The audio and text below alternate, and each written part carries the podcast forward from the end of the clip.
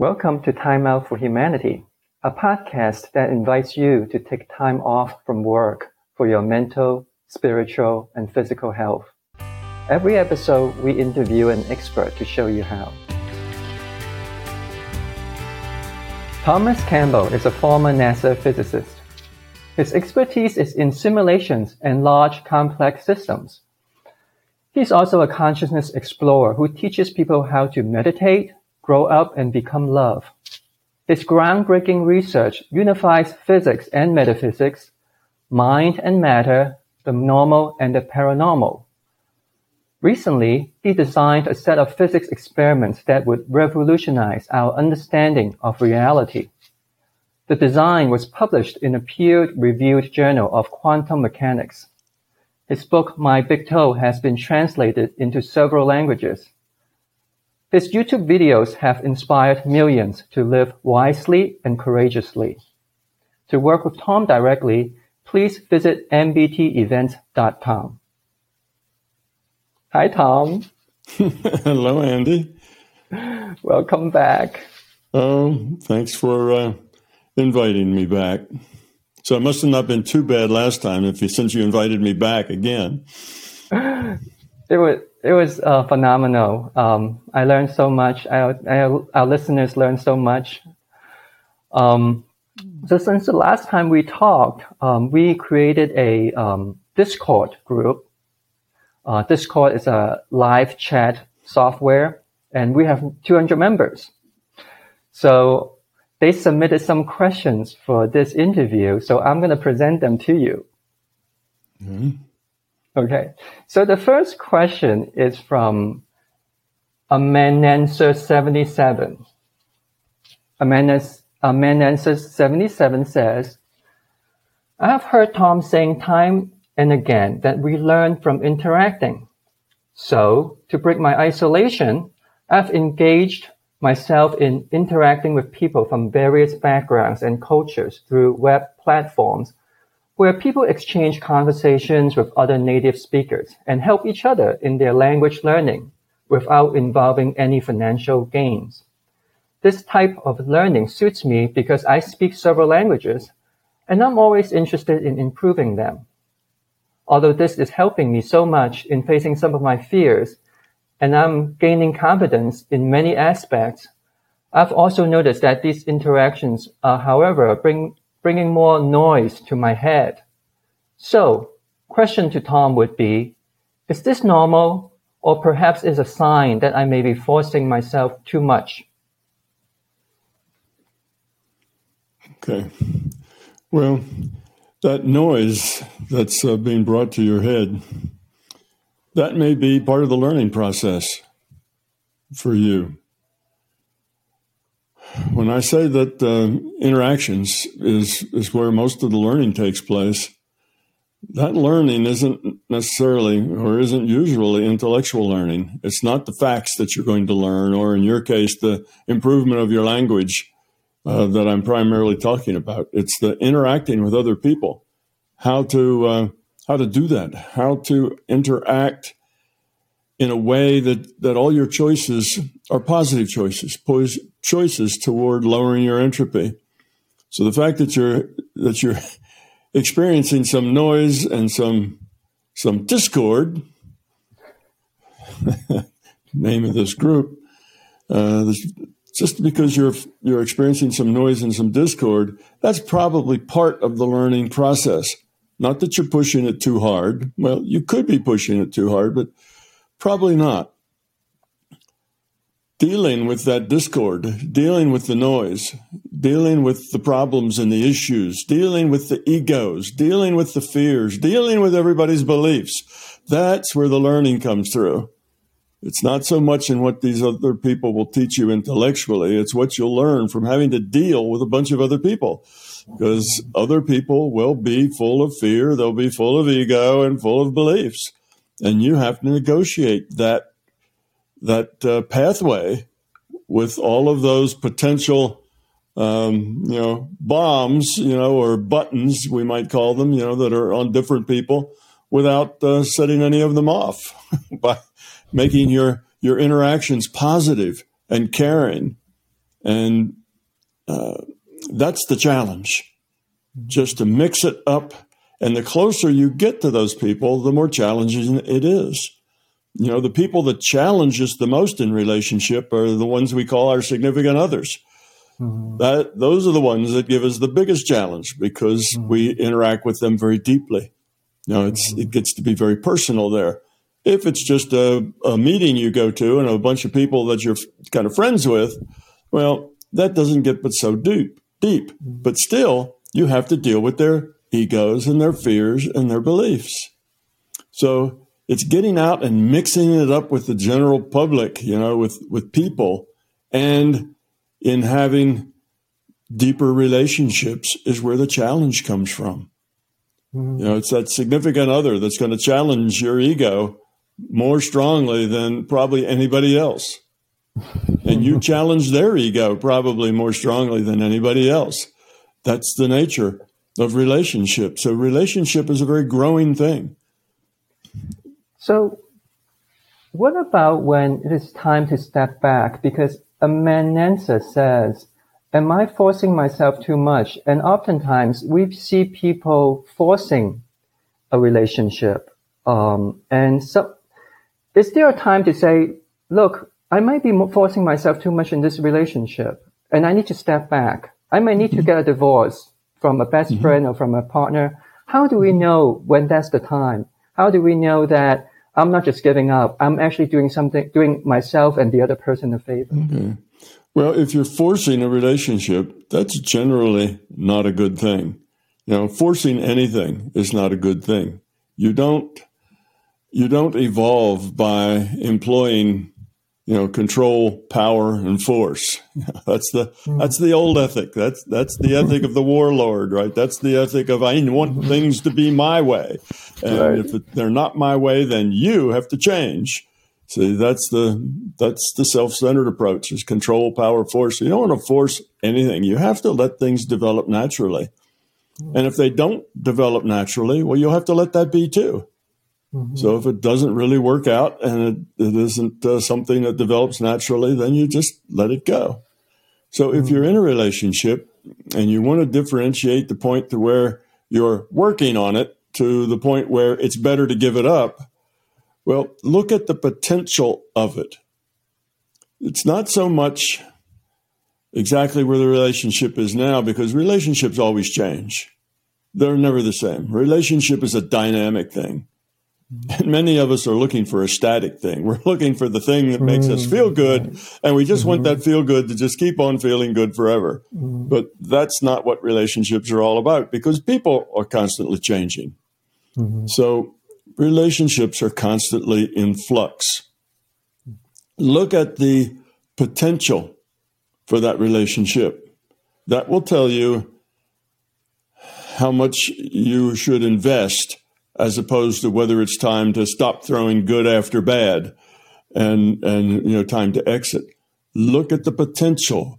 And when i say potential i don't mean potential for you to get what you want. That's your ego. I mean potential for you to grow. What's the mm. potential for your own growth? What's the potential for you getting rid of your fear your ego and your beliefs? If the potential is high then that's probably a good relationship. Even if it has pain associated with it, it's probably a good relationship if you're learning, if you're growing. If you're not learning and growing, and matter of fact, you feel yourself going backwards, you know, you're finding yourself angry all the time, and you decide you want to change yourself so you're not angry because anger is your choice. It's not something somebody does to you, it's something you you choose to be. Mm-hmm. So if you're just not being successful, you know, you are failing and failing and then continuing to fail. And despite your best efforts to, to grow, you continue to fail, then that's probably not a good relationship for you to be in. Mm. It may be that the change that you would have to undergo is more change than you're ready for, mm-hmm. more change than you're willing to, you know, to take. Mm-hmm. Because change is scary. Change requires courage. Change requires work. It requires effort.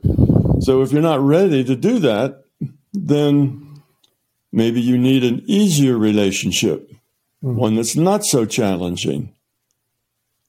Well, the there's good news and bad news there. I should say that that blade cuts both ways, and that is that if you have a relationship that's not very challenging, but nice, well, that sounds good, but you probably won't learn much.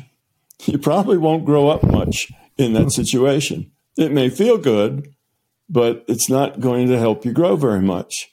If you're in a relationship that is very challenging, then your potential for growth is higher, mm-hmm. but there's going to be some turmoil in it because growth, growing, changing has turmoil associated with it. It's hard to do that without some turmoil going on, at least on the sidelines. Mm. So that's the way you look at it. Say, what's the potential? Mm-hmm. Is this something I can grow up to do, or is this something that's way over my head? I need mm-hmm. to go back. You know, I, I, I went right from you know from step A to step D, mm-hmm. and I skipped B and C. I need to go back and learn you know B and C before I'm able to take on D, and that may be wise. You may need something simpler or something easier. You're not quite ready for that challenge yet. Well, in which case you should you know start something else don't continue to bang your head against the wall if you're not getting anywhere. You know, that's not profitable either.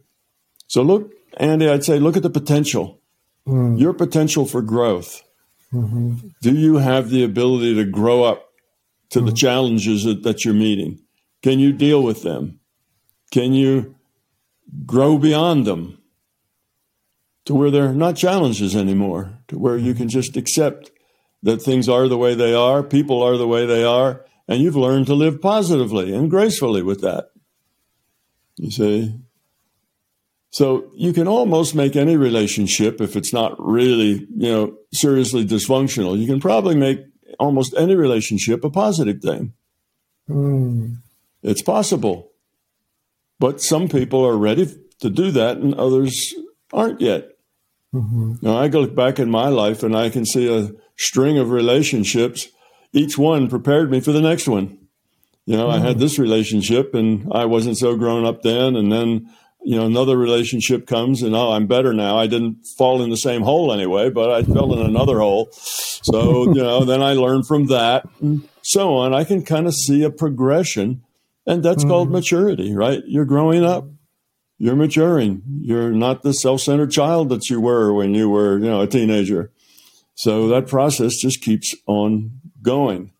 And wherever you are in there, um, you have to start from wherever you are. You can't, you, you know, it's very unlikely you're going to take a giant leap. Mm. Most of us don't take giant leaps in our growth. Mm. Sometimes that happens, but most of the time it's baby steps, one after the other after the other. But even a series of baby steps will get you there. That's fine. That's not a problem. So that's how I would say to do it. And the other thing is don't be afraid to make your best choice and go with it. Many people in relationships get hung up and in just everyday life, they get hung up with the idea that they can't make a choice because they don't know what the right choice is. Mm. I can't choose because I don't know if it's a bad choice or a good choice. Mm-hmm. Well, no choice at all is probably a worse choice. Mm. It's better to move out of the rut, you know, mm-hmm. get off of the stuck spot you are and get going again, even if it's not such a great choice. So mm-hmm. the way you approach that is that learning doesn't require you to always make right choices. Mm-hmm. Learning requires you to make the best choice you can and then learn from the mistakes that you make. Learn mm. from the problems you create. So you have this—that you should have this attitude that says, well, I've thought about it. You know, maybe I've thought about it for months. I've thought from every angle. I've looked at the consequences and then I've tried to find all the unintended consequences, you know, the consequences of the consequences of the consequences, which are really hard to, to, to think about sometimes. But I've thought about all of that. And I think that the low entropy path would be this way. And you think about that for a while, you meditate on that, And when that seems to settle in as as the low entropy path, then you just do it. You don't worry. Mm-hmm. Oh, is that really the right thing, or am I fooling myself? You know, do I think that you know that my ego is not my ego, and, and you get all wadded up in your intellect to where pretty soon you can't make any decision at all because you're mm-hmm. overthinking it and you're trying to use your intellect, and the intellect is not very good at figuring out problems like this. You have to do these intuitively. You know, you have to get this information intuitively. Well, once you get uh, what you think is the low entropy path forward, then just do it. Mm. But then look back and see, you know, how that worked out. Was it a good choice? So look back six months later, a year later, five years later, ten years later, say, mm. was that a good choice?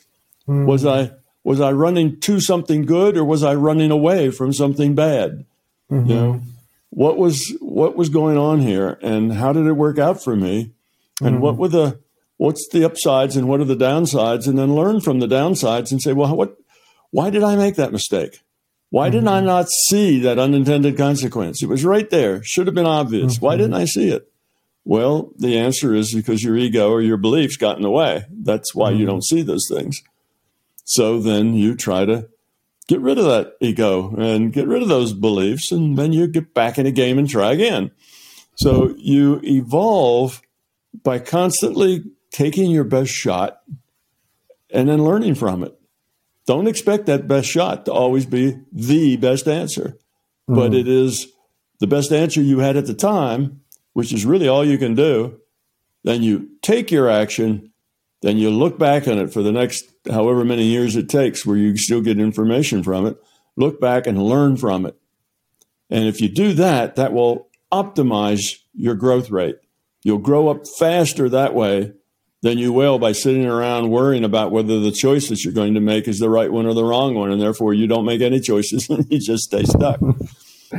See my point? It's better not right. just to stay stuck. It's better to, to get moving. Even if what you made was a bad choice and you learn from it, well, now you're better off. You've learned something. So from then on, your choices will be better. So see, you're better off even from a poor choice if you can learn right. from it. Speaking of entropy, um, that is a good segue to our next question by Merlin. Merlin asks, It is understood that in your TOE, your TOE, low entropy is good, quote unquote love, and high entropy is bad, quote unquote fear. Can you describe this scale in more detail? Is anger high entropy depression, lust. How do these kinds of emotions relate to entropy? It seems unreasonable for anyone to be loved and happy 100% all the time, right?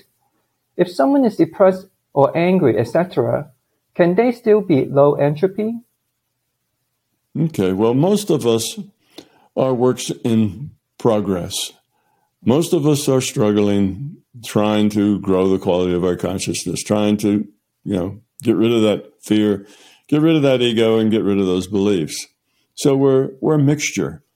Some of us and some of our interactions, some of our caring, some some of the way we, we deal with the world and with ourselves is loving and caring. We do care about people.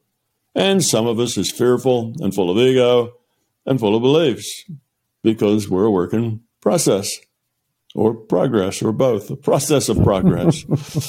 so Yes, we are a mixed bag. And yes, you should expect that you're some of both. The idea is to become more of the love and become less of the fear, less of the ego and belief. And that's what that's what you're here for. You know, that's basically the process that you're here to to work is to reduce the fear and increase the caring, the cooperation, and the love. So Sure, you should expect that you can be loving and caring and being part of the solution sometimes, and sometimes you are also the problem. Mm-hmm. You have, you know, you hurt other people. You you're difficult to work with, you know, and so on. Sometimes you're rude. Sometimes you're anxious. Sometimes you're angry. Well, that's just stuff you need to work on.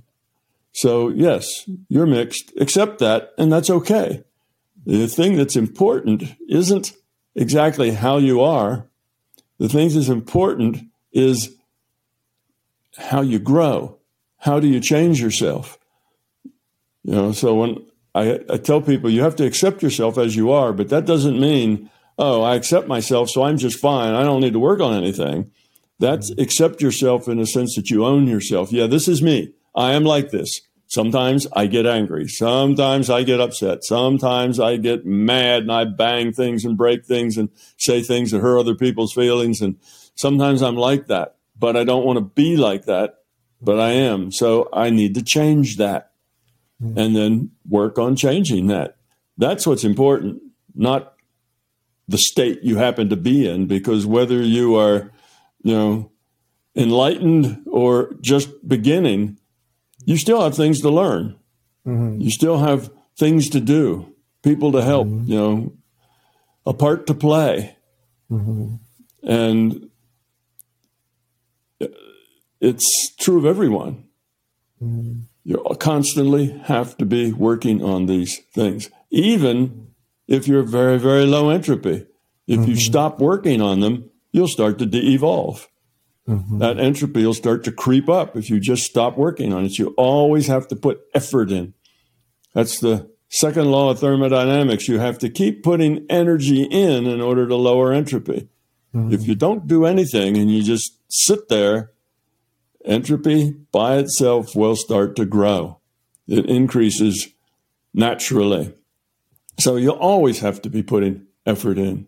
No, you're never done. You're not going to graduate, you know, get a gold star or five gold stars and, and be done and not have anything to do for eternity, mm-hmm. you know, sit, sitting on a cloud playing your harp. You know, that's, that's not the way life is.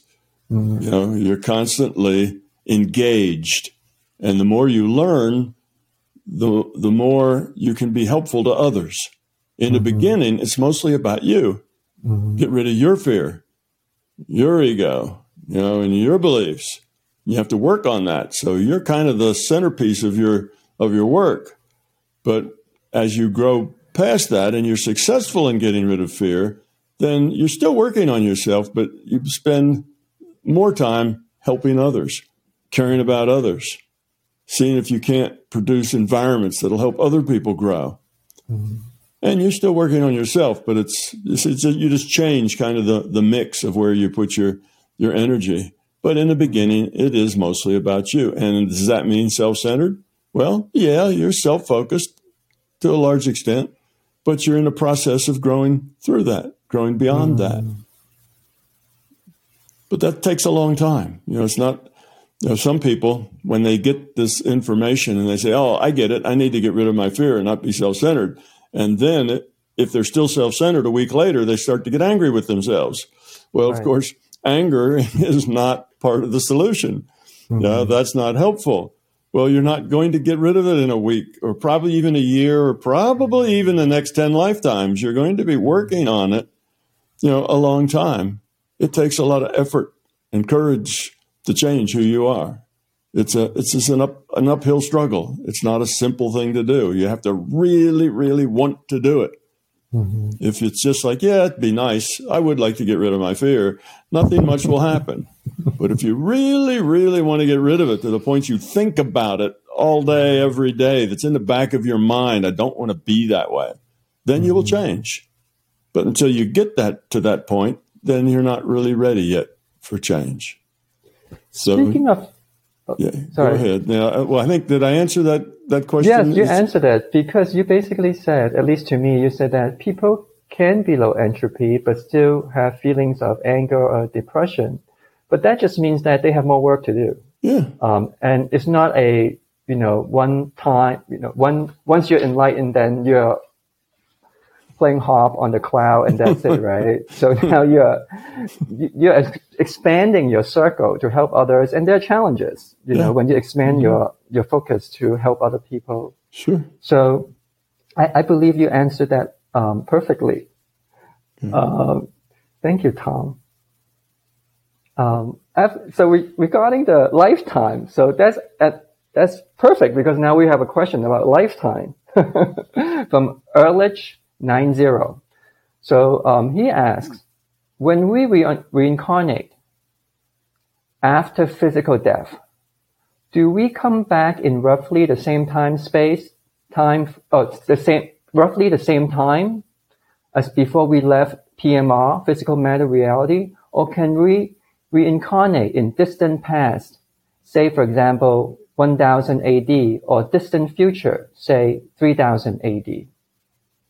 Well, that one's easy to answer, and that is time passes, you know, linearly. Mm. Um, you cannot go back and, and incarnate in the past. You cannot incarnate into the future. You incarnate wherever it happens to be at the time when you decide to incarnate. That's mm-hmm. when you do it. Time goes forward. Mm-hmm. Otherwise, you we would have a deterministic reality where the where the past, you know, is is uh, well, the past is what it is, and the future is all determined. You know, there is no uh, choice. Mm-hmm. We're not making choices. Well, if right. that's the case and it's deterministic and there are no choices there, the future's already done. So I go live in the future. The future's already a done thing. It exists and I can mm-hmm. go play in it. Well, if it's deterministic, then you can't grow up. You can't change. Everything is just the way it is. And you are too, just the way you are. Mm-hmm. It would seem unreasonable to think, well, I'm the only one that isn't trapped, you know, in this uh, deterministic system. I have free will and I can make choices, but everybody else, all other, you know, seven and a half billion people here, they're all trapped in the time thing. So when I mm. go in the future, a hundred years, they're all just playing their parts, but not me. Mm. I get to make free mm. will choices. Well, mm. I don't know that any one individual should ever feel that special that they are the center of all the universe and everybody else is there just to serve their needs. I would think it would be it makes more sense to uh, to let determinism go and say, well, that doesn't make any sense because everything's done. So what's the point? There is no point if everything's done. Yeah, no growth, no evolution, no change, nothing, no choice. But what about those people that say, "Oh, I remote view into the future, and I saw and I saw this." Um, mm-hmm you can what do, do you that. say to those individuals or they say oh even in bob's books he sure. talked about visited different time times yeah, you in, can do that yeah. you can go forward in time or backward in time mm. but when you go forward in time you're going into you're getting your, your data going getting this information is really getting data out of a database and you're getting your data from the future probable no said that backwards from the probable future database so the future exists, but only as probability. And those probabilities are changing all the time. Every time we make a choice and we go this way instead of that way, those probabilities change. You see, because if we went that way, well, we would have done different things. And the probability of doing those things goes up, and the probability of doing the things if we went this way, you know, go down. So the probabilities are always changing as we make choices and as everybody makes choices, they're all changing. But mm-hmm. at any particular instant, there is kind of a probability of what will happen in the future.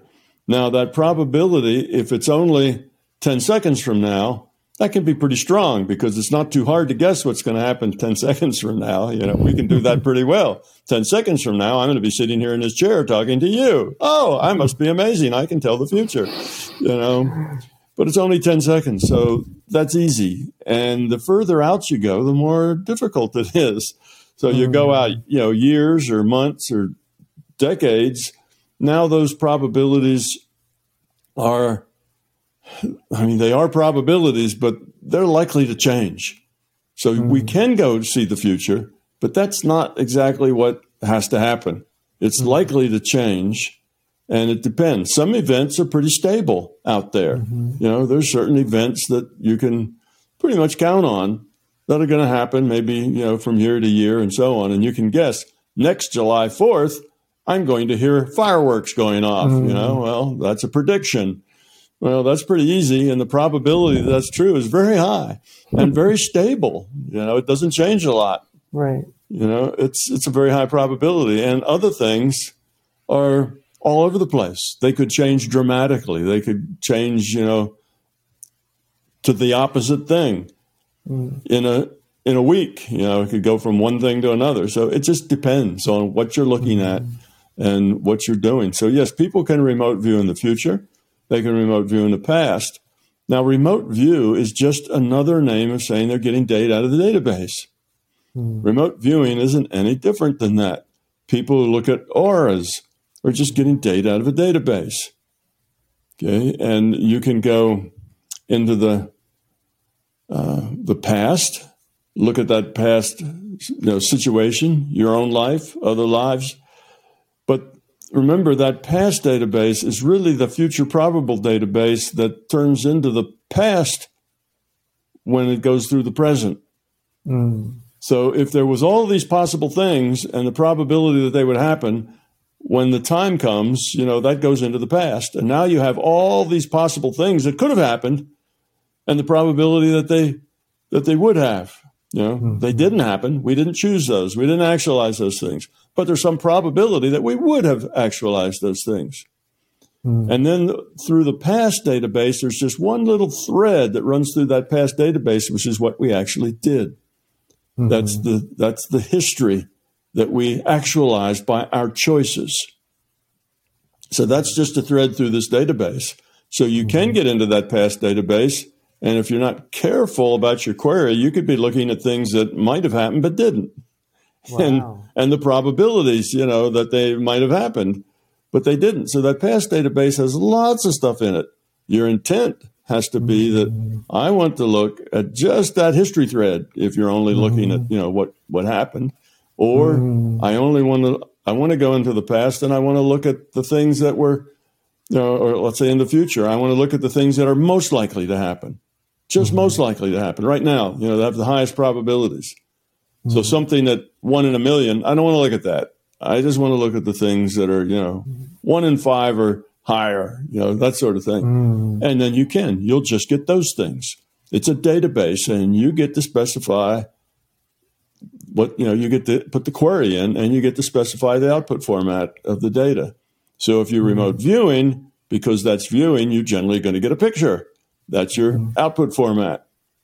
When you are say getting in health data for yourself or somebody else you'll probably get a kind of a a humanoid image of that person with dark spots in it which represent the unhealthy. Well that's just uh, that's just a, a particular output format Mm-hmm. I want this to be the outline of that person. You know, we talk about, I want to look at the health body of that person. Well, what's a health body? You know, it's a humanoid outline and we're mm-hmm. going to look at it. Then we have to tell the system, well, how can I tell health from ill health? So we make up something and we say, well, uh, if it's black, it's not healthy. Mm-hmm. The blacker it is, the less healthy it is. And if it's white, it is healthy. We could say mm-hmm. just the opposite, or we could use mm-hmm. any other colors. Doesn't mm-hmm. matter. It'll give us whatever format we want you can put it in graphs. You can say, I'd like to see health on the y axis and time on the x axis. and I want the x axis to show me every year for the next two decades. So I see mm-hmm. 20, 20 points down or 20 tick marks. And I want to see a health, you know, for each one of those, those years, an average health for that year. And you'll get a graph and you'll get that. So the databases are really very, um, I don't know, very easy to work with in the sense that you can anything you can think of that you can specify mm-hmm. logically, you can get out of the database, including your own format, output format. Mm. So that's why people can get into the past and into the future, but you can't incarnate there. The past ah. is just the past. It's history. You can't go there and live. There's when you go see that, it mm-hmm. looks like there's people going through the motions of free will because you're seeing mm-hmm. what happened if you're in the history thread, or you're seeing what is probable if you're not. So you're looking at that. And basically, you're looking at a display of the possibilities and their probabilities when you mm-hmm. go into that database. Now, you can go to that history database and you can become a part of it. You can either look at it like mm-hmm. you're watching a movie, or you can actually go into it mm-hmm. and be a player and you can say things and change things mm-hmm. and go in and do something differently and watch how that difference makes difference as it flows you know from person to person uh, you can do those kinds of things but you're not changing anything. This butterfly effect that Hollywood is so enamored with, you know, you go back in the past and you change something, everything changes in the present instantly because you changed the past. That doesn't work that way. You know, it's just not that way. And the idea that you can, you know, uh, get in a time machine and go back to the past and the past is still there, you know, alive and living. You can go back and watch the dinosaurs, you know, fight each other or something dramatic. Uh, you know, you can go back and watch that movie you mm-hmm. can even be in it as a little caveman running around trying to not get eaten by a dinosaur. Mm. But you're not changing anything. You're just mm. playing with the history. You're interacting mm. with the database, is what you're doing. You're not going to a separate reality where, where, where that particular time continues on forever. A time continuing on forever is an oxymoron. It's, it's a logical, you know, it, it's a it doesn't work logically. You know, a time, you know, doesn't go on forever. Just mm. the fact going on would change it. How right. can it go on forever if going on changes it? You know, it's it's a it's a logical. Um, uh, you know, I guess oxymor- oxymoron is probably the right word. You know, it's just uh, it's it's just totally illogical. It doesn't make any sense. Speaking of um, of body experience or um, remote viewing. Um, we have this one question from Toby. Um, Toby asked, a few studies have replicated common parts of shifting data streams. For example, going through a tunnel or the sense that one is on, on the ceiling looking down at one's body mm-hmm. through brain stimulation. How does this fit into MBT and what if anything, does it say about determining the veracity of our experiences? Well, there are some, you know, there are some patterns that tend to repeat themselves. Um, for instance, people who go out of body and they float up toward the ceiling, they turn around and there's their body lying in the bed sleeping. Okay. Right. Now, that isn't necessary to go out of body to do that or to see that. That's just the way people have reported it. And why do they report that? It's because they have a belief. They have a belief mm. that they live in their body. They are a spirit that lives inside their body. The spirit has to come out of them, right, to get out into the out of body world. So because they believe that, that's what they see. They see themselves and they're there right with their body because where else would you be if you just exited your body? Well, right. fact is you don't live in your body. You know, that's not that's not the truth. You know, it's not the way it works. You don't live in your body. So if you don't have that belief, then you would never see that because you would never expect that. So that is the classical out of body because that classical out of body goes back about 100 years or so. And that's the beliefs that people had a hundred years or so is that you are a spirit living in your body and you mm-hmm. exit your spirit exits so that's why people see that that's why it's so common that's why so many people see that is because so many people have that belief mm-hmm. now when you find yourself uh, in a let's say an nde where you know your body's dead for a little bit and you find yourself uh, somewhere else and then you seem to be in a tunnel and there's light out there. So you move toward the light and you pass through a tunnel of some sort. Well, there's not tunnels in the non physical, you know, that people travel through. A tunnel is a metaphor for moving, for motion. That you have to move to get from where they are to where the light is. So when they move, they have to have background that's going by, you know. so they're in this tunnel that gives them right. that gives them uh, uh, what do we call it? Contrast, you know, context mm-hmm. for their motion. Right. Otherwise, if you're just in a you know kind of a dark space, there's no context for motion, so you don't have any sense of motion because nothing changes. Well, you need a tunnel or something that gives you the context of motion. Otherwise, you wouldn't be able to move toward the light because that's your belief. If you can't, if you don't move, you can't get there because mm-hmm. you're here and it's there. And the only way to get there, if you're here, is to move. Well, it doesn't work that way. In the non physical, you just teleport. You just have an intention to be someplace and you are there. You know, you don't have to fly or run or or move and you don't need a background to go by, you know, as you go forward and that sort of thing. It's not uh, necessary. But lots of people have a belief that if you don't move, then you're stuck where you are. Mm. So that belief turns into tunnels and other sorts of things, you know, landscapes and other things where they, they have moving. So we have a lot of common beliefs. Mm-hmm. We have a lot of common metaphors. We have metaphors about, you know, the cowboys in the white hats are the good guys, the cowboys in the black hats are the bad guys. Mm. All right. So when you meet people who are really good in the non-physical, oh, they're they're white, they're full of light, you know, they're they're brilliant white light. That's our metaphor for something good. Right? You see an angel, what are they? And angels mm. aren't dressed in black. Angels aren't dressed in navy blue, you know, or mm-hmm. even they don't wear uh, red shirts or green shirts either. You know, they uh, they're always in, dressed in white because white is pure and white is, you know, anyway, you know what I mean. These are metaphors, and they're mm-hmm. cultural metaphors that we mm-hmm. have. And a metaphor is just, you know, it's a belief, really. Mm-hmm. It's a belief in the way things are.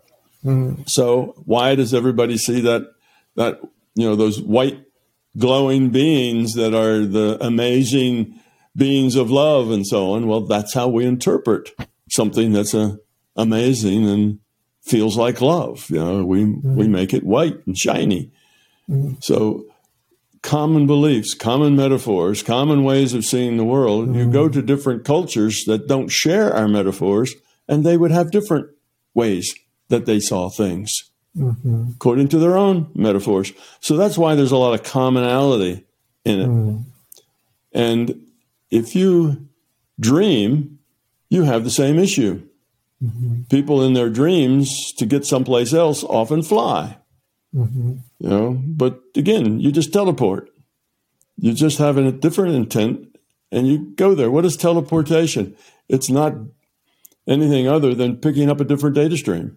Mm. I have a data stream here and I'm paying attention to it and I want to mm-hmm.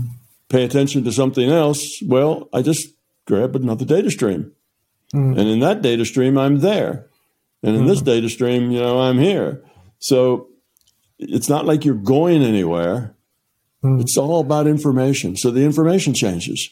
So you just get different information.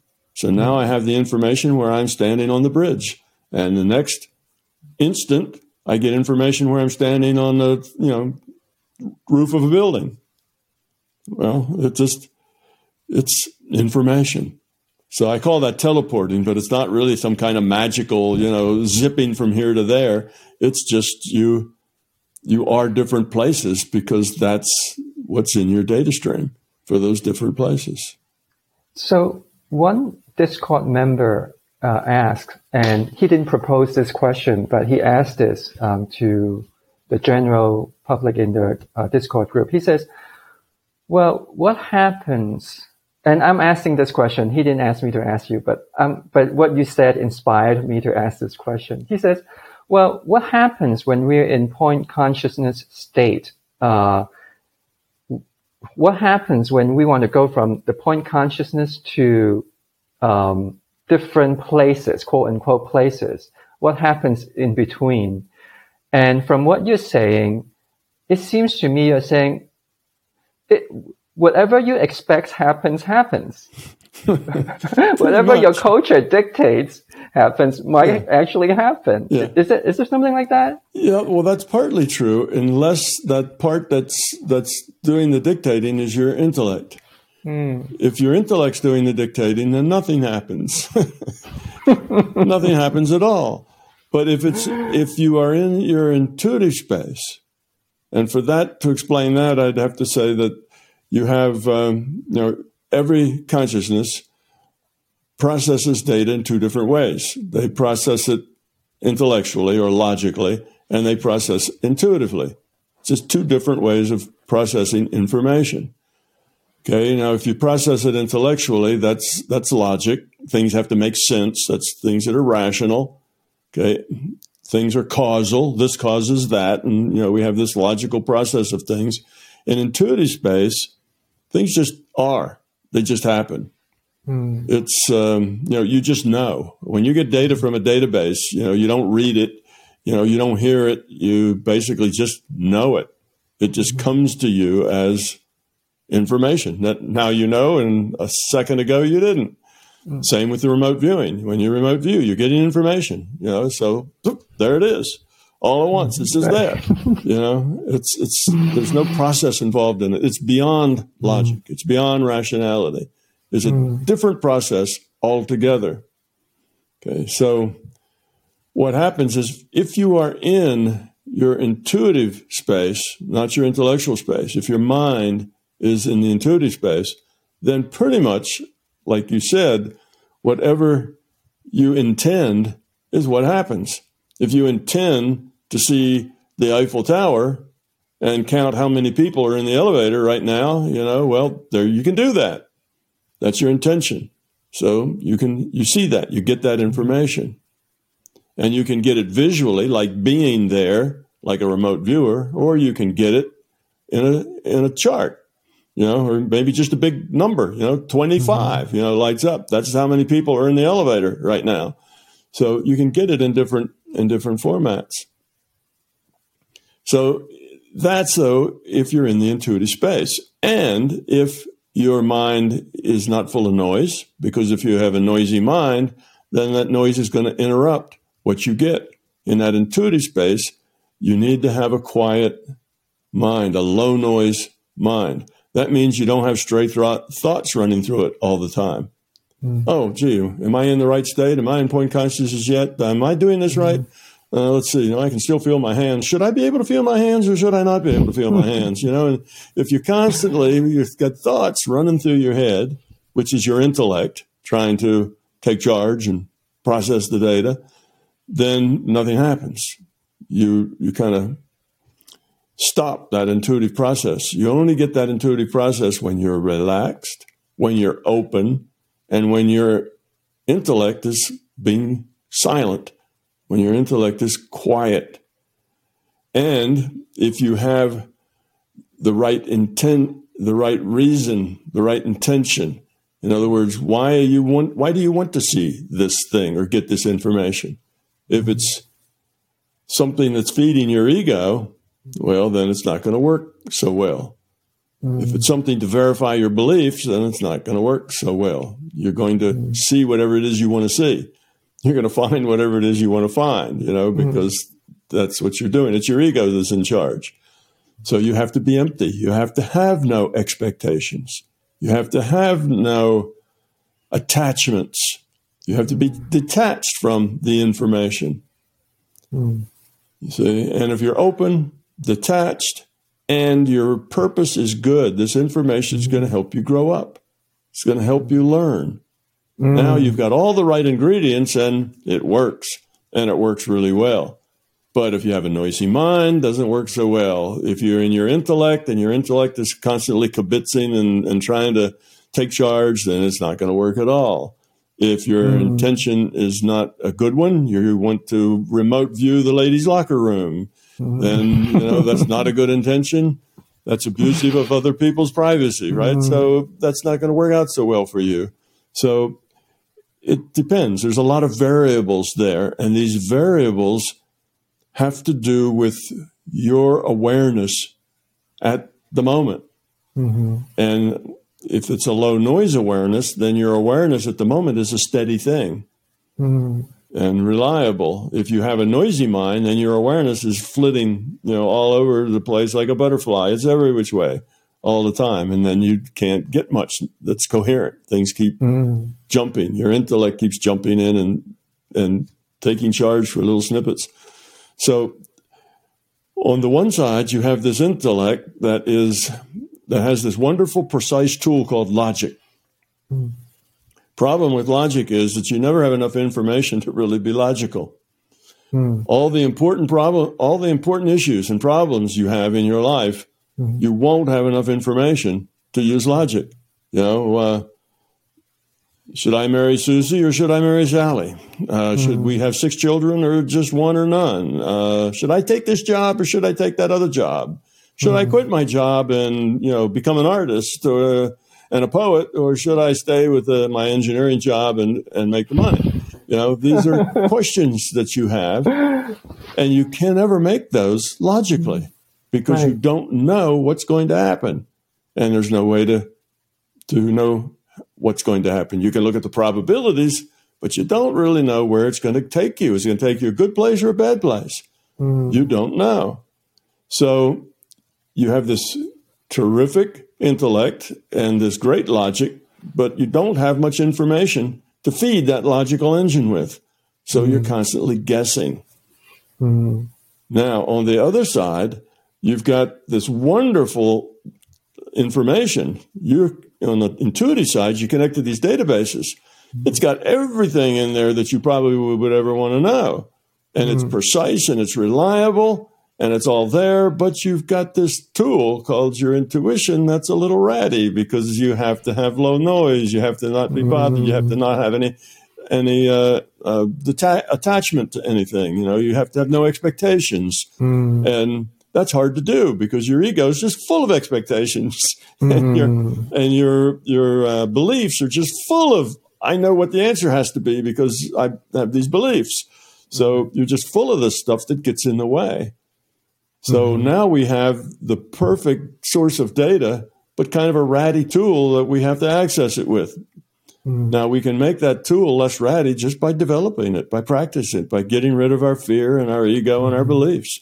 Then suddenly that intuitive tool is even more accurate, more repeatable, more precise than what the intellect can do. But you have to develop that tool. Otherwise, that tool is just ratty and all over the place and very undependable. You see, mm-hmm. so those are the two ways that we process the information. Mm-hmm. So it's that the intellect tends to be always in charge because that's how we live our life here in this mm-hmm. virtual reality. That's how we make choices here. We look at all the, we try to get as much data as we can, and then we take our best guess. Mm-hmm. We try to figure everything out. We we think we're being logical, but we're we're not really being very logical. We that's mostly an illusion that humans are logical things. You know, they're not all that logical, but they want to be, and they pretend to be. Mm-hmm. They're mostly guessing. Now, very simple things. The logic works. Like, uh, you know, where are my car keys? Well, mm-hmm. where's the car? Is it in the garage? Yes. Then car keys must be in the house. Um, otherwise, it wouldn't have been driven home. Uh, mm-hmm. where was I last? Where did I go when I got out of the car last time? And what did I do? And what clothes were I wearing? What jacket did I have on? And you know, that's your mm-hmm. logic. Can go mm-hmm. through all this stuff, and generally, it'll help you find your car keys. But that's a very trivial problem. Mm. You know, what job should I take? Who should I marry? you know, these aren't trivial problems. These are these are life changing things. Things that mm-hmm. when you make your choice, your life will not be the same. It's going to mm-hmm. change your life and the life of other people around you. It's going to make a lot of changes. You know, mm-hmm. losing and finding your car keys isn't really going to change much, you know, of anybody except maybe yourself, and only for a short time until you find them. So it's it's not very consequential. So that's that's who we are, and that's why we have these these issues. Is that our intellect keeps jumping in front because that's what we're used to. Right? Just like I mm-hmm. said, we have beliefs like we we're a spirit. We live in our body. That's mm-hmm. why we are always in our bedroom when we get out of body because we have that belief. Where else would we be? Mm-hmm. You know, we'd have to be just there, probably floating right above our body if we just got out because that's a belief. So, yes, people have a lot of common beliefs. You mentioned before about uh, you know if they do do brain scans or people can trigger things and people see themselves out of their body, like in an operation or something. Somebody will, you know, they're getting operated on, they see themselves, you know, and how come people always end up right above their bodies? Well, that's because the belief is common. So it's not only out of body, other things will do that. People who take, what was it, this thing that dentists used to use, maybe they still do, uh, nitric acid, um, I don't know, but it's a you know it was a used as an anesthetic. They breathe, oh. put them out for a little bit, mm-hmm. and a lot of times those people would find themselves bouncing around, you know, in mm. the you know in the office there where the dentist worked. Well, that's because it's, it's the same thing. It's because they have mm. beliefs. They're going to open their mind when they become aware. Where would they be other than where their body is? Mm-hmm. That's where they have to be. So we you have this question um, from uh, it's a little bit related to what you just said about um, the human experience. From the largest cat, that's the uh, avatar name, the largest cat. and this question is a little bit complicated, so um, I would like you to unpack it um, a little bit before you answer it. Um, so it goes like this. It says, Tom, I recall you saying one time that our non-physical matter reality version slash consciousness experiences a superset version of the emotions that we experience here in physical matter realities as humans. Because our central nervous system and general biology as humans, which would elicit the experience and emotions of human love, does not necessarily carry over to non-physical matter reality existence. What does that superset version of non-physical matter reality emotionally, emotionality look like? With my understanding of the definition of consciousness fundamentally being an information system and one that is not born of our physical matter reality rule it would seem our human expression of love should be completely relative, and arbitrary, as a low entropy could be expressed in many different ways relative to the virtual reality and avatar. However, your sentiment before seemed to paint a picture in which, as an expression, love is more fundamental than that. In this context of understanding the connection of human emotion to an IUOC, can you also speak deeper to the intricate mechanics of how working through emotion difficulty as a human through our biological, physical matter reality experience translates to our IUOC interacting with its inequality. And it goes on. So, but I guess the question is, you know, we have these emotions as humans in this reality. How does that benefit the, the IUOC that's up there or that's out there? How and what is that superset of emotion that the oversoul or IUOC experience? Like that's the gist of the question that yeah. I got. Well, I don't recall saying that. The guy says he quotes me. He didn't really quote me, but he said that I had made that that that statement that the that, that the uh, non-physical level, the emotions are are uh, quite a bit different. A superset. He said it's a superset of emotions. Yeah. Yes. Yeah, but I don't remember that, but I could have said that because that is kind of the way it is. I just don't remember ever having said that. Right. Anyhow, uh, emotions are one of the ways that consciousness expresses itself. Mm. Okay. You express your awareness. We can express our awareness multiple ways. Mm. We can express things intellectually and we can express things kind of again on the intuitive side, intuitively. The emotions live over on the intuitive side. Remember, it's, it's just picking up from where we left off on the last question. Right. So we, we process information on these two different sides. Over on that intuitive side are things we just know, we just are. It just they just happen. Mm-hmm. You know, we don't think about them. They're not part of the cognitive process. They just are there. You know, nobody thinks about, oh, I should be angry now, you know, and then they get angry. you know, it just, it's an emotion. It just pours up, it bubbles up out of you, right? It just happens. Mm-hmm. Or, oh, that's very nice. I should feel joyful now. You know, I mean, it doesn't work like that. There, mm-hmm. The intellect is one thing, the emotions and on, we're on the intuitive side are a different way that we operate, that we express ourselves. So it's just a part of the way consciousness is and mm-hmm. expresses mm-hmm. itself. It can be rational and logical which we call intellectual, and it can be feeling and intuitive. Okay, now the core of us, which I often call the being level, That's just who we are at our core. That is on the intuitive side. That, that who we are at our being level is really us on the intuitive side. Because on the intellectual side, we don't know who we are. We're so confused about who we are because we have an image. We think there's ways that we should be. Mm. We learn by our culture how to be polite, you know, how to smile even when we don't feel like smiling. Uh, you know, we say please and thank you, and we have all these little polite things that we do that uh, are just acting. They're not us. It's mm. our image. Mm-hmm. We act that way. Us inside is kind of a different person. Mm. It's a little more raw and a little more, you know, uh, uh a little more wild, I guess, than that mm-hmm. than that sedate, uh, polite person on the on the outside. So it's part of your intuitive side to have these emotions, to have feelings, and to express yourself with those feelings.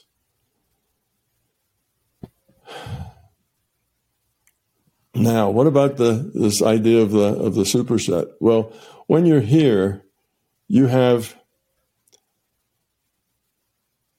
you know, you have feelings mm-hmm. lots of times, right? You have feelings for family and feeling for loved ones and mm-hmm. feelings for your for your boss and your coworkers. And sometimes those feelings are positive, sometimes those feelings are negative.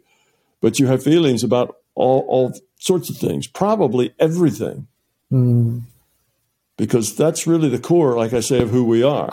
Now, mm-hmm. on top of that, we have an intellect and we think about things and we come to mm-hmm. conclusions mm-hmm. and we come to beliefs and we come to you know you know we express our ego in terms of self-centeredness so we have we have that as well now when you're in the non-physical you're you take along with you whoever you are so mm-hmm. you're in the non-physical you're out of body now and you're that same person you're just not in that body anymore so all of your intuitive side including all your feelings go with you they're part of something there. But when you get to, you know, so they go with you as part of you, but while you're in that non physical space, you are not challenged very much mm. as far as, you know, your feelings go. Everything's right. pretty even there. Now, you may run into a monster with three heads and big teeth, and then you might have fear so you'll be frightened and run away. Okay, so you have that emotion, the emotion of mm-hmm. fear. But your life is not generally nearly as emotional in the non physical space as it is in the physical space, because in the physical space, that's the whole point of the physical space. Mm. Is it mm. ties us together in interaction where, you know, we're right. all interacting with each other. That's the whole point the physical space is there. Mm-hmm. So we have more um, meaningful choices, richer, mm-hmm. you know, more significant choices. We're not just trading information. Mm-hmm. We're interacting with each other. We're expressing our ego and our fears and our beliefs with each other, pushing each other's buttons. You know, we have that mm-hmm. sort of thing going. In the non-physical, it's generally not like that so much. So mm-hmm. the non the non-physical in general is the superset. Mm-hmm. In other words, that's the bigger thing. It contains the smaller thing, the subset. So the subset has the potential just to be very emotional and and go through a whole you know series of emotions, even though at the you know even though the superset doesn't exercise those very much, they're there, they're available, They mm-hmm. just don't get exercised a whole lot. But then we come to this virtual reality. Now that part of us does get exercised a lot, mm-hmm. and we become right. very emotional. And here, um, love, as there, can be just the way you are, as this person mm-hmm. said. You know, it's just the way you are. You care about people, and it's not something that you particularly do. You don't have to go up and kiss each one of them on the cheek. You know, mm-hmm. just you just care about people and it's just that simple. And you have love in your heart. You'd like to be part of the solution. You'd like to help. You like to uh, uh, make yourself available to, to and useful to others. And you just do that. You're not pushy. It's not, hey, back off. Let me help. You know, it's mm-hmm. not that sort of thing. it's just so the love is there, but it's it's it's really doesn't have to be focused mm-hmm. at anything or anyone. It's just mm-hmm. the way you are, mm-hmm. and we have that here. Mm. Not so much because not so many people are that grown up, but we do have that here to some extent. You know, people are like that. At least we all have our moments of feeling like that, perhaps, mm. even if we don't feel like that very often. Um, but those are the feelings of a low entropy consciousness. Mm. Now, when you get here, you have a lot more going on emotionally because you have a lot more interaction, mm-hmm. a lot more stuff. You have more things to wrap your ego around, more things to believe mm-hmm. than you had when you were, you know, in the non-physical. So that's one way to look at it. Yes, mm-hmm. the superset has it all, but mm-hmm. doesn't necessarily exercise it all very well, which is why the simulator had to be created in the first place. It's like a crash course. Yeah, it is. The simulation, I call it an entropy reduction trainer, you know, and we're in this entropy right. reduction trainer in order to interact with each other, which is why relationship is is the key thing that happens here because that's you know that's this interaction that that uh, we get our egos and our beliefs and things wrapped around. So yes, it's a it's it's a schoolhouse. It's a trainer, and it had to be created in order to make the evolution more effective, mm. you know, faster, more effective, so we can grow more quickly here than we could grow in the non-physical, which is a good reason why people should not spend six or seven hours a day meditating. Mm. You know, you get out of balance. You need to be mm. here, connected with people. It's it's a good reason why to become a spiritual person, you don't want to go sit in a cave by yourself. Mm. Because it's a lot harder to grow up there than it is out on the streets where people are, you know, inter- making forcing you to interact with them. You know, that's different. That requires more growth to be able to deal with all of that ego and with all of that belief and all of that fear and deal with it positively. It's easy to sit in a cave and feel positive. as long as you have food and as long as you have water and you're not cold, then it's easy to be positive when you're by yourself. So, speaking of training, um, we have this question from um, Astro Explorer. So, Astro Explorer asks about um, affinities. So, he says, or she says, um, some people gravitate to certain paths or states like a fish living gracefully in, in water. We are here to grow, but is it possible for certain states or paths we just don't have an affinity for and isn't a profitable path. Um, maybe I'll just summarize this question. Basically, he's asking or she's asking, look, um, sometimes we are very talented on certain things, right? Like music or art, and sometimes we're not. If we just develop the part of us that we have an affinity for, is that, is that taking the easy way out? Or is that um, the LCS nudging us towards uh, developing those um, those talents of ours. Okay, well, it could be both. You know, it could be all of the above. It just depends on the individual. Mm. In general, whether something is good or bad, right or wrong, depends not on what you're doing, but on why you're doing it. Right. It's the intent behind it is where the you know, kind of the the moral value or the ethical value or even the value to yourself lies in, in what's behind what you're doing. Why are you doing that? All right. If you, um, you know, have certain talents and skills and things are easy for you, so you so you just do what's easy just because it's easy. Well, yes, you're kind of escaping, you know, doing something easy. And if you don't get challenges, you won't grow up very much. So that's not a good thing. If, on the other hand, you have some skills, and yes, they're easy, but you love doing that stuff. You really relate to the art that you're doing. You relate to the to the music you're playing, whatever it is that you're, you know that you do it. It's part of you, and you're expressing yourself that way. And it's through that art or music that you interact with other people. And part of your gift to other people is your playing. You play that music, and maybe thousands of people enjoy it, and that's part of your giving. So you see, in that case, that's part of your growth, mm-hmm. and that's a very you know fundamental part of your growth. So good, go do that. But the first case, if it wasn't something that you really related to tremendously, it just was easy. You had the talent and you had the skill. So you do it, but you're not really involved in it. You're not really embracing it so much as a way of life as it is you're just doing it because it's easy. Mm. Then it's a cop out. you know, you'd better, you know, you'd probably do better doing something else more challenging right. than just things that are that are easy.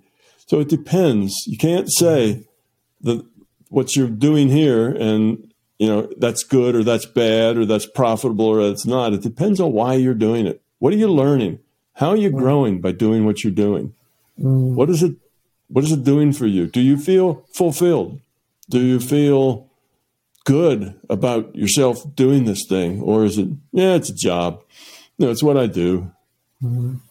You see, that's kind of the difference. So, sure, if you've got talents, if you have an affinity for something, then be it, do it, live it, love it, embrace it, make it part of your life. Nothing wrong with that. We need all sorts of people. And if you happen to be naturally good at something or have affinity for something, then, well, you have more gifts to share mm. than the mm. average person in that area. So go share those mm. gifts you've mm. got. But if you know if you're doing that, you should be happy with it. You should feel fulfilled doing it. It should be a good life. Mm. But when we start doing things just because you know we have to pay the rent, well, a lot of us are in that boat. You know, we take a job. We don't love the job. We don't even like the job. We don't like the boss. We don't like the people we're working with. But we get up every morning and go anyway because we have to pay the rent and put the kids in school and you know, buy food. We have these things we have to do. So we go do the job and we, we don't, uh, you know, we work to live. We don't mm. live to work. Well, if what you're doing is something you love, then there's no distinction there. You work to live and you, you, you know, you live to work. It's all one thing. So that's nice, but everybody won't find themselves in that circumstance. Most people will find themselves in the circumstance that they work to live. Mm. They don't live to work. They do their work because that's something they can do that pays the bills, and bills have to be paid. So that's not a bad thing. It just means that you realize it, accept it, and stop fussing about the boss and the coworkers and all that stuff, and just accept it and be positive about it and say, okay, right. this is what I need to do. So mm-hmm. you go do it and you do it well and you interact with people and you you know, make it something positive. Turn it into something that is okay. And if there's people there who are nasty and belligerent and whatever, well, that's a good lesson. You learn to deal with them positively. Oh, mm. this is a good job. It's really teaching me a lot of things. I have to learn to get along with abusive people. All right, uh, let me figure out how to do that. And you work on that. And see, you can be positive in really any situation. Mm-hmm. You can grow in almost any situation. Here's a situation that Astro uh, came up with. Astro, not Astro Explorer, but Astro, a different user. So he has this question about what happens after we die. Um, and I'll summarize the question. Um, so basically, he's asked, he, he's, he's telling a story. He says that he has a friend who is very good at uh, out of body experience. And this friend can create these uh, worlds um, out of body. And so Astro wants to know if that is indeed the case, uh, what we can do after we die. Can, can, after we die, can we just create our own world? if that's what you'd like to do and that's what you want to do, well, you can just go do that. But you'll find that probably very unsatisfying after a bit. Mm-hmm. Now, really, this friend of Astro who uh, goes out of body, an out of body is mostly a single player game. Mm-hmm. So when you go out of body, you let go of this data stream, which means you stop processing your sense data. You let go of this data stream and you connect to some other data stream. Well, where does this other data stream come from? Are there just loose data streams hanging around out there that you can that you can grab hold of? Mostly that's not the way it is. Mostly the system sends you a data stream. Mm. Now you're in a single player game. It's just you. Now there may be other entities in the game, but most of those are probably going to be NPCs. You know, just like in mm. single player games that you have now. You know, you're a single player game, then there's other things in the game. You know, there's monsters and other stuff and ghosts that float around. There's all kinds of NPCs that are generated by the computer. So most out of bodies are single player games. It's not so mm. much that you that uh, Astro's friend creates realities as the system hands him a data stream, and that data stream has potential for his friend to grow. In other words, just like here, we are in this entropy reduction trainer, we have a lot of potential to grow. We interact, we do things, we see things, we interact with things, and we grow by our choices.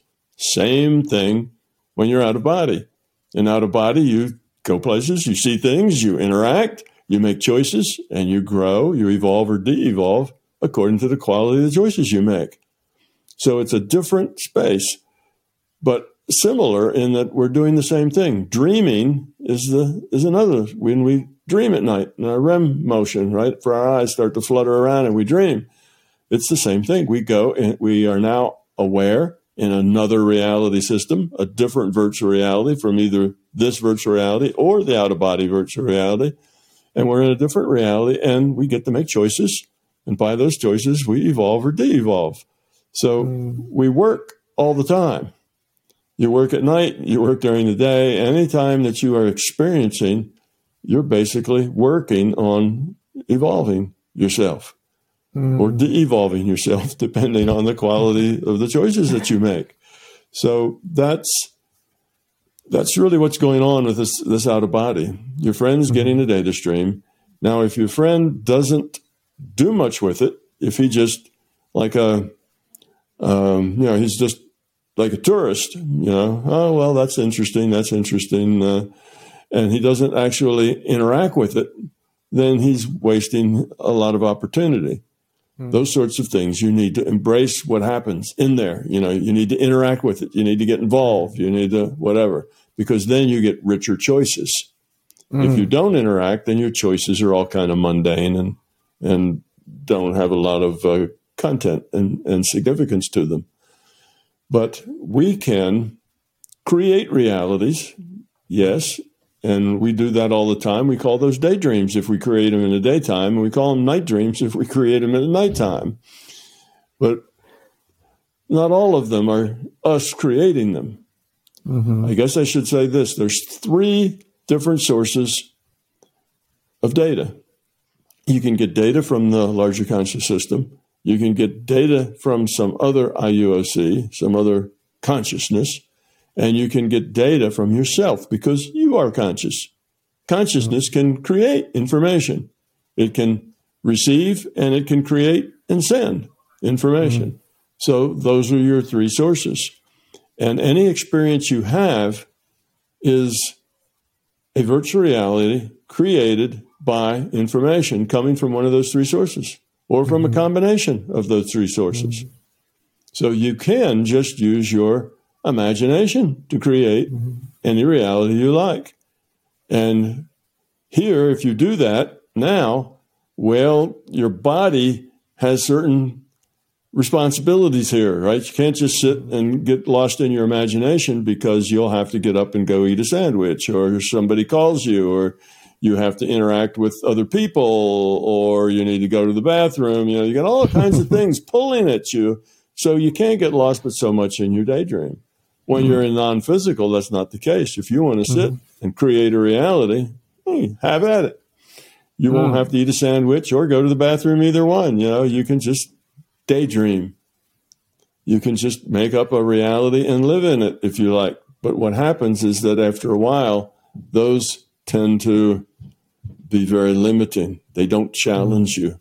You don't mm-hmm. learn much. You find out that after a while it's kind of stale because mm-hmm. it's all being pushed by one source, and that's you.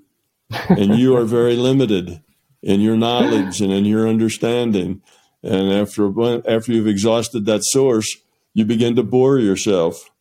And then you start thinking, gee, I need to get back to work and learn. And then you get out of your daydream and you go back to the transition reality and say, okay, I'm done now. I'm ready.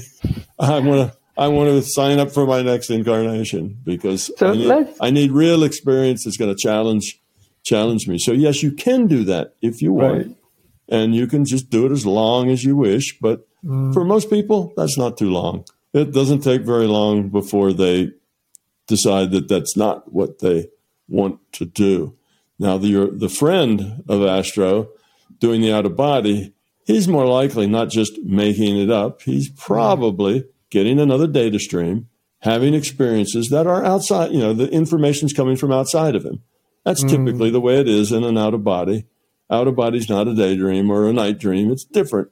Mostly you're getting another data stream that's being handed to you by the LCS. That's mm. typically the way it is. But yeah, after you die, if you just want to sit and daydream, sure, as long as you want. There's, there's no there's no time test. Nobody's going to tap you on the shoulder and say, "Don't you think that's enough?" Nobody's going to bother you. You can just go do what you want. But it's just not very satisfying compared to getting back in the simulator where you're have lots of unknowns, things that you don't generate, mm. things that other people generate. Now you just have to deal with it.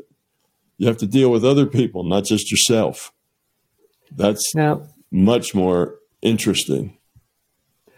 So Astro has a second question, and thanks for answering that uh, so well, Tom.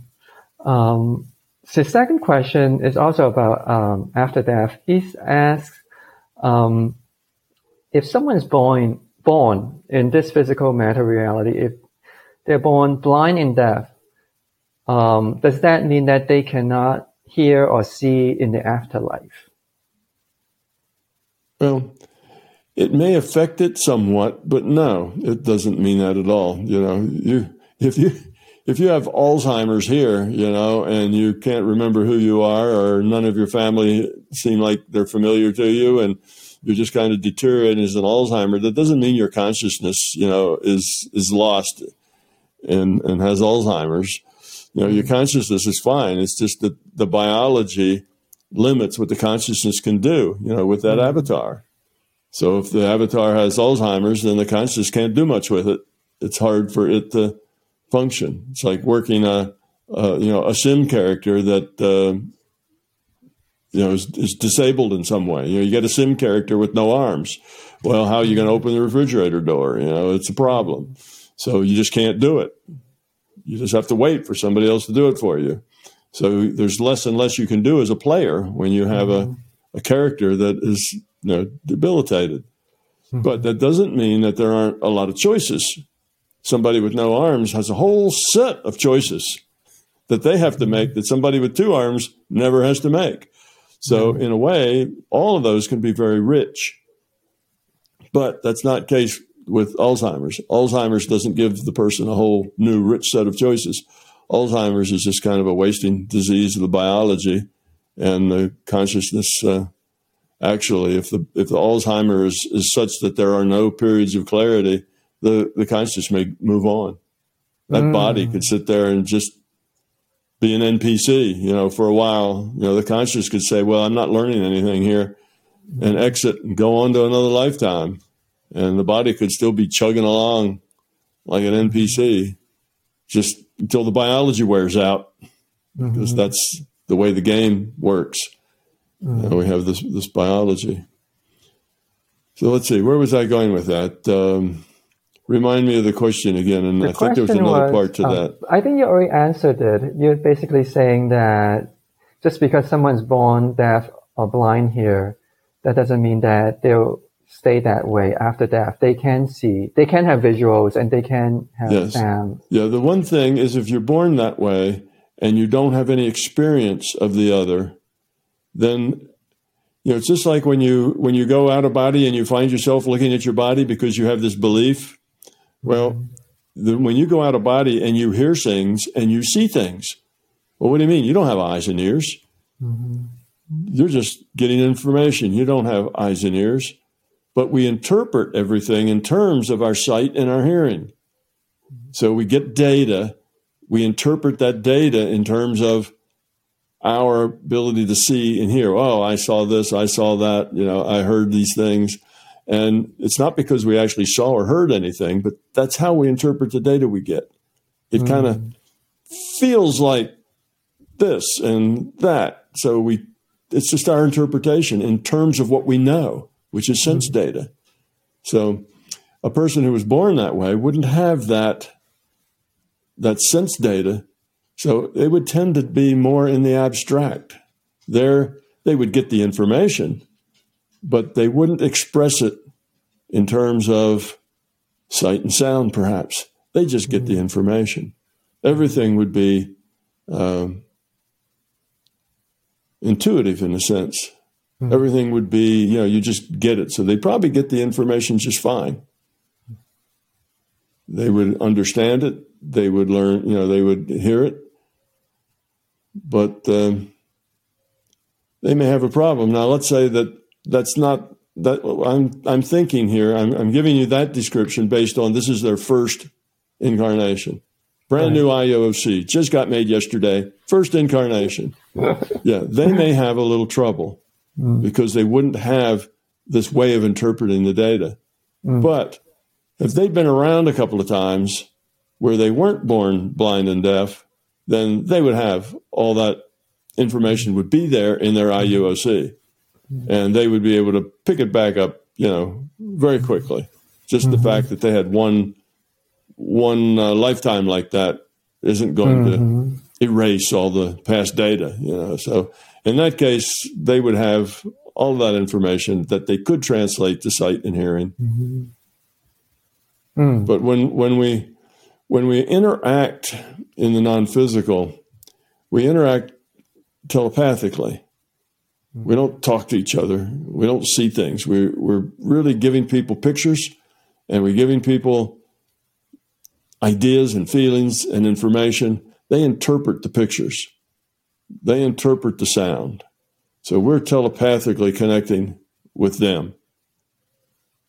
So you have to have an experience of sound and pictures to do that. But unless you just got created as an IUOC and this is your first time, there really won't be a problem when you're in the non when you're in the non physical. Your IUOC would have all that information that mm. it would that it would need.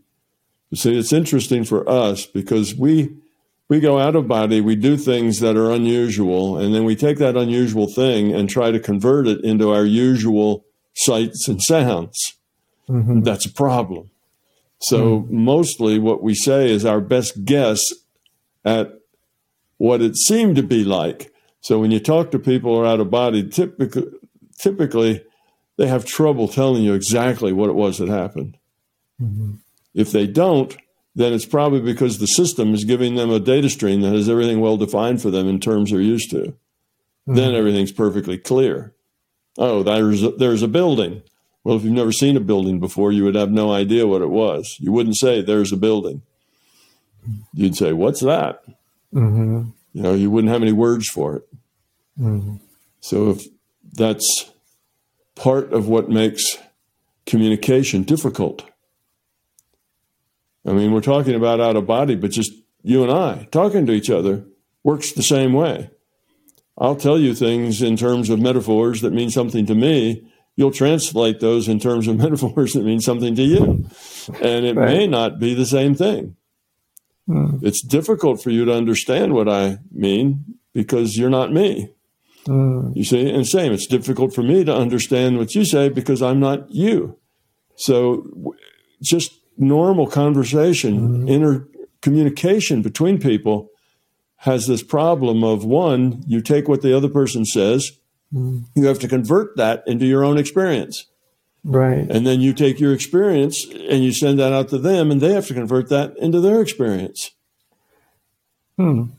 So with that said, I want you to listen to someone saying something and I want to hear what you say about this person's experience. And it's from a recording uh, from the late 70s. okay. and this person is someone that you know very well, I think. so I'm going to play this. Um, uh, okay. Back to the other question. First of all, I had the impression that um, the physical matter reality and as much of of uh,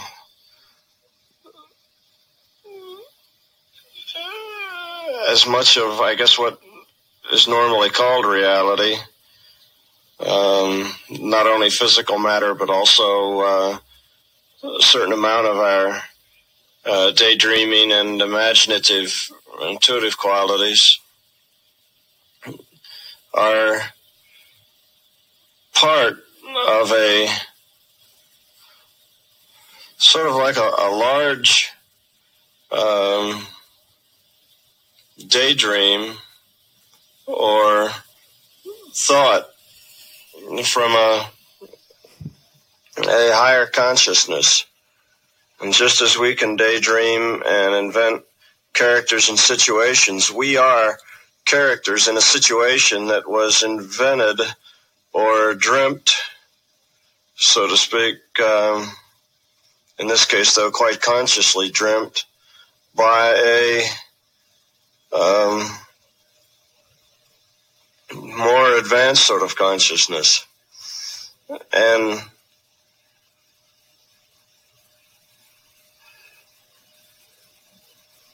the part that we have to play in this uh, uh, daydream is one of uh, education, one of learning and bettering ourselves, striving to become more. Now, I'm not clear why this uh, this uh, kind of over consciousness or over soul um, is having this daydream, but I have the feeling that it's for its own education. It, it learns as we learn. How about that? so, so, so in this case, um, that that uh, reason may not apply because that is you. Yeah. So tell us about this recording. I love okay. this recording, by the way. I love this segment. Mm-hmm. It's so beautiful. Um, so well, tell us a little bit about this. Notice, notice the voice is struggling to try to find words to, you know, to put this into language, and that's just what we were talking about just before you uh, you played that, and that is yes, I was there in a booth and Bob was in the control room and he was asking me what I was seeing and what was going on. And obviously, the LCS was giving me some information about how reality worked. And uh, it's funny, I, uh, you know, all the things that I was being told there were were uh, true things. You know, that's how it works but I wasn't to figure it out and put it in a model till some 30, 40 years later. but, uh, you know, there it is. I was being, uh, you know, it was all being explained to me.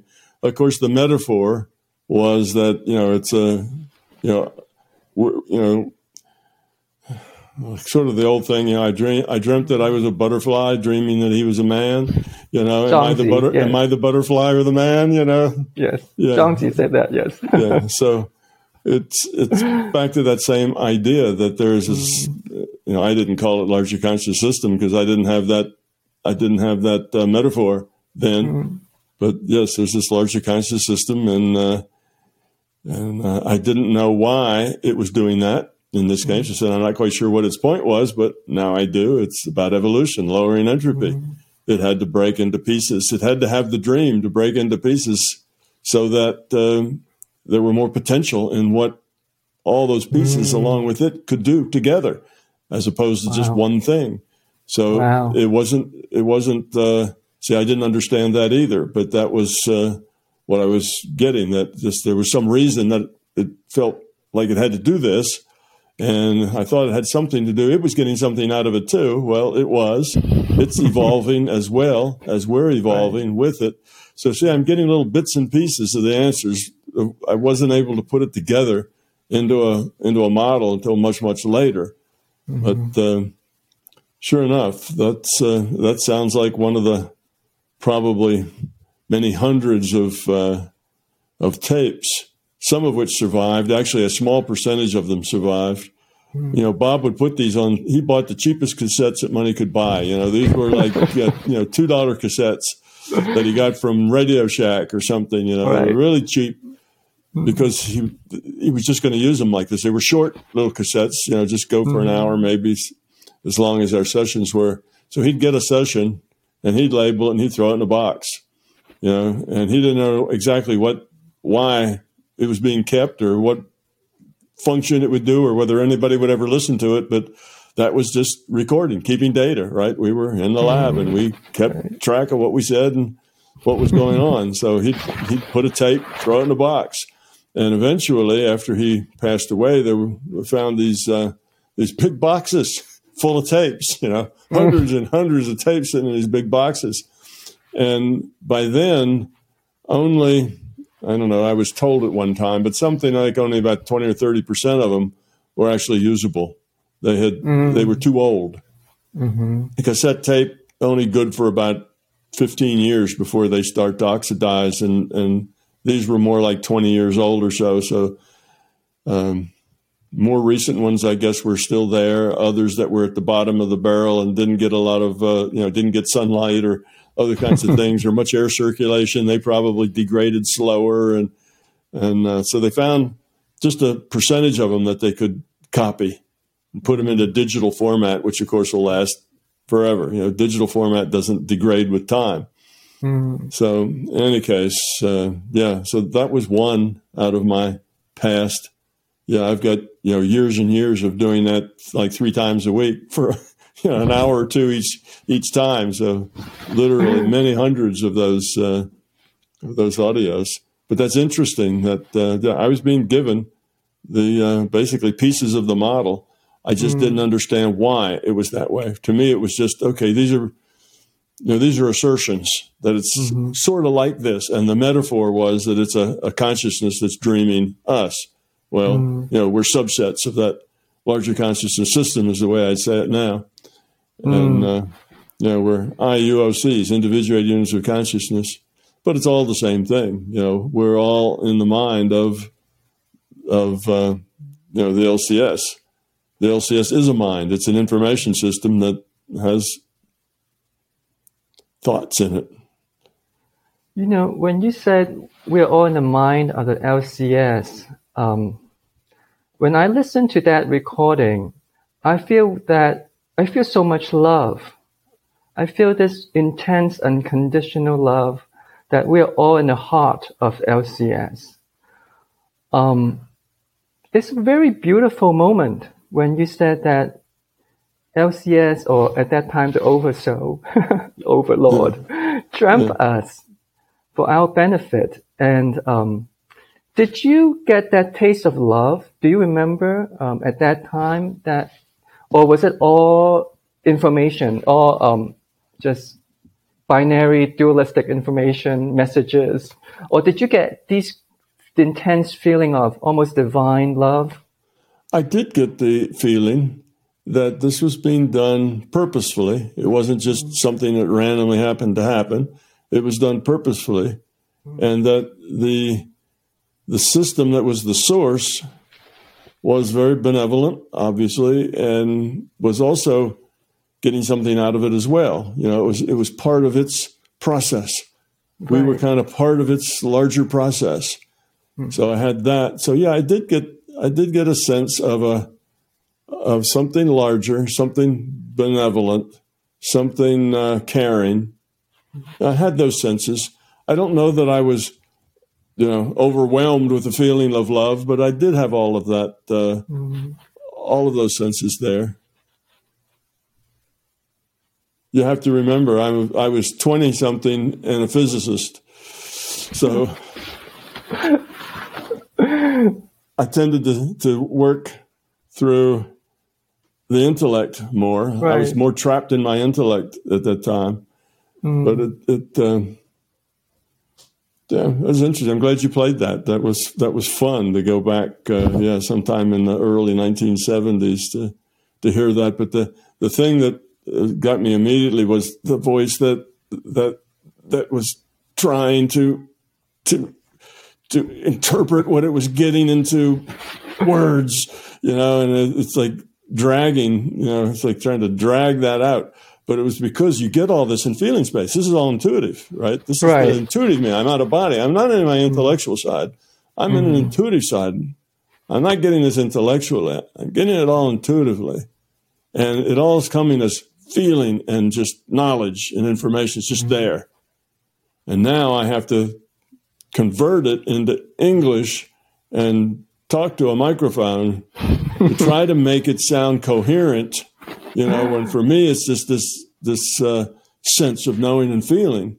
So mm. that's what the struggle was, you know, in the voice. Yeah, trying to do it was trying to to um, what translate what you get at an intuitive level into a literal, you know, intellectual level you know, sentences and words that, that mean something into, into metaphors that are, that are worthwhile and struggling to find the right things to convert feelings into words mm. and knowing into words. I didn't get it as words. Nobody said, Oh, I am the oversoul. I'm the big consciousness and I'm dreaming you guys. And I could say, Oh, it's a big consciousness and it's dreaming us. You know, it wasn't like that. Uh, Speaking was, of struggling, um, yeah. I'm sorry, go ahead, please. No, it's all right. I'm done. Speaking of struggling, um, you know, on the uh, MBT Discord group, um, there were several conversations about struggling during meditation.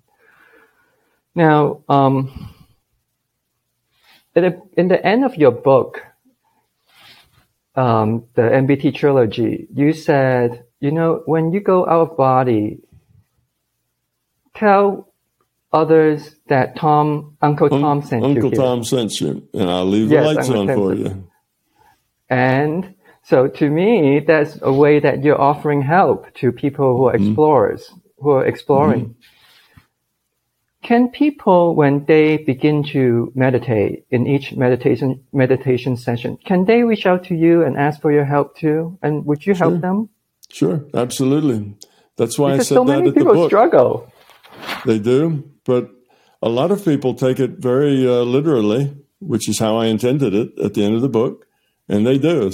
They start to meditate and they call out for Uncle Tom, and uh, Uncle Tom comes and gives them some help. So it works. Yes. I set up an intention within consciousness that if, you know, that occurred, somebody with that thought, you know, had read the book and had that thought that they could do that. If somebody did that, then help would come. So it's a it's a uh, it's a conditional that I have set up that gets triggered whenever anybody does that, and they do indeed get help. It's your promise to us. Yeah, it's a I guess a little gift for somebody who got all those gold stars all the way through to get to the end of the book. They they deserve a little a little gift. Um, speaking of book, and you know, you've been very generous, giving us a lot of time um, speaking of book, um, I heard that um, you can spend more time um, writing. Is that true? I'd like to. Um, yes, and I'd like to spend more time. It's hard to find the time. Uh, the kind of writer I am, I know some some authors they'll have like four books all going at once, you know, and they write a little bit right. in this one, a little bit of that one, and they just have this whole thing running. I don't do that. Uh, that's not my style. My style, I need to get like four or five, six hours at a time with no interruptions. You know, just mm. have that kind of a block of time where I can think about get my mind into the space I want and how am I going to say things and how will people understand them and what is the best way to say them. For me, it's not so much what to say; it's how to say it so that people get it. Mm. That's the harder part. Just like I was doing in that little audio file, you know, struggling with trying to say it in a way that would make sense to somebody. Right. Because I can't just share my experience. You can't share an mm-hmm. experience. All you can do is describe it. And describing it is, is difficult if you're getting it all intuitively rather than getting it intellectually. Mm. So in any case, when I write, I write out of an intuitive space and I need to block a time and I just have a really hard time finding blocks of time. Now, mm. Pamela is trying to help me there. She is trying to to um, block off days and things, you know, that I can mm. that I can do that kind of thing. But it's difficult because you block off a day, and then there's three or four people need to talk to you like right away. So you give them that day that you blocked off, you know. So mm. it's it's a problem trying to find that amount of time. Maybe I will, that's just not what I'm doing now. I'm I'm interacting more than mm. I am mm. writing. So I have right. a lot of things I could write about and a lot of things I could do there, but it's you know when I get when I get breaks, I like to spend them with Pamela. Mm-hmm. You know, here we are, both retired, and uh, you know hardly have time to you know to see each other. You know, we, we live in a house together and uh, kind of wave as we pass because I'm busy mm-hmm. all the time. She's got a lot of things she does as well. And when we are when we have breaks, we just want to hang out together. We just want to be together and just mm. talk about nothing at all, or just watch the te- the trees grow, or uh, you know, listen to an audiobook together, or just want to hang out together. Is mm. is what mm. feels good. So I have to make time for that. You know, that's also mm. very important. Thank you so much, Tom, for your time. Um, it's been extremely, it's our honor and that, and our, um, and our good fortune that you do this for all of us. Thank you so much. Well, you're welcome. And thank you for pulling it all together and making it happen. And hopefully, um, between the two of us and, and Charles there, who's doing all the techie work for us, between the three of us, we will uh, produce something that a lot of people will learn something from and make their life just a little happier. That's the point. Thank you so much, Tom. You're welcome. Till next time, Andy. Oh, will you come back for our Discord special number two? you mean number three? This is number two. No, well, the Discord special is uh, this is the ah. first time. The, uh, the next time, I'll also bring some questions from the group. Yeah. Sure. Thank you Just so much. Just talk to Pamela. She'll find a place for you on the schedule. Oh, yes, I will. I will. I will contact her. Okay. Thank you so much. Okay. Bye bye. Bye, Charles. Bye bye.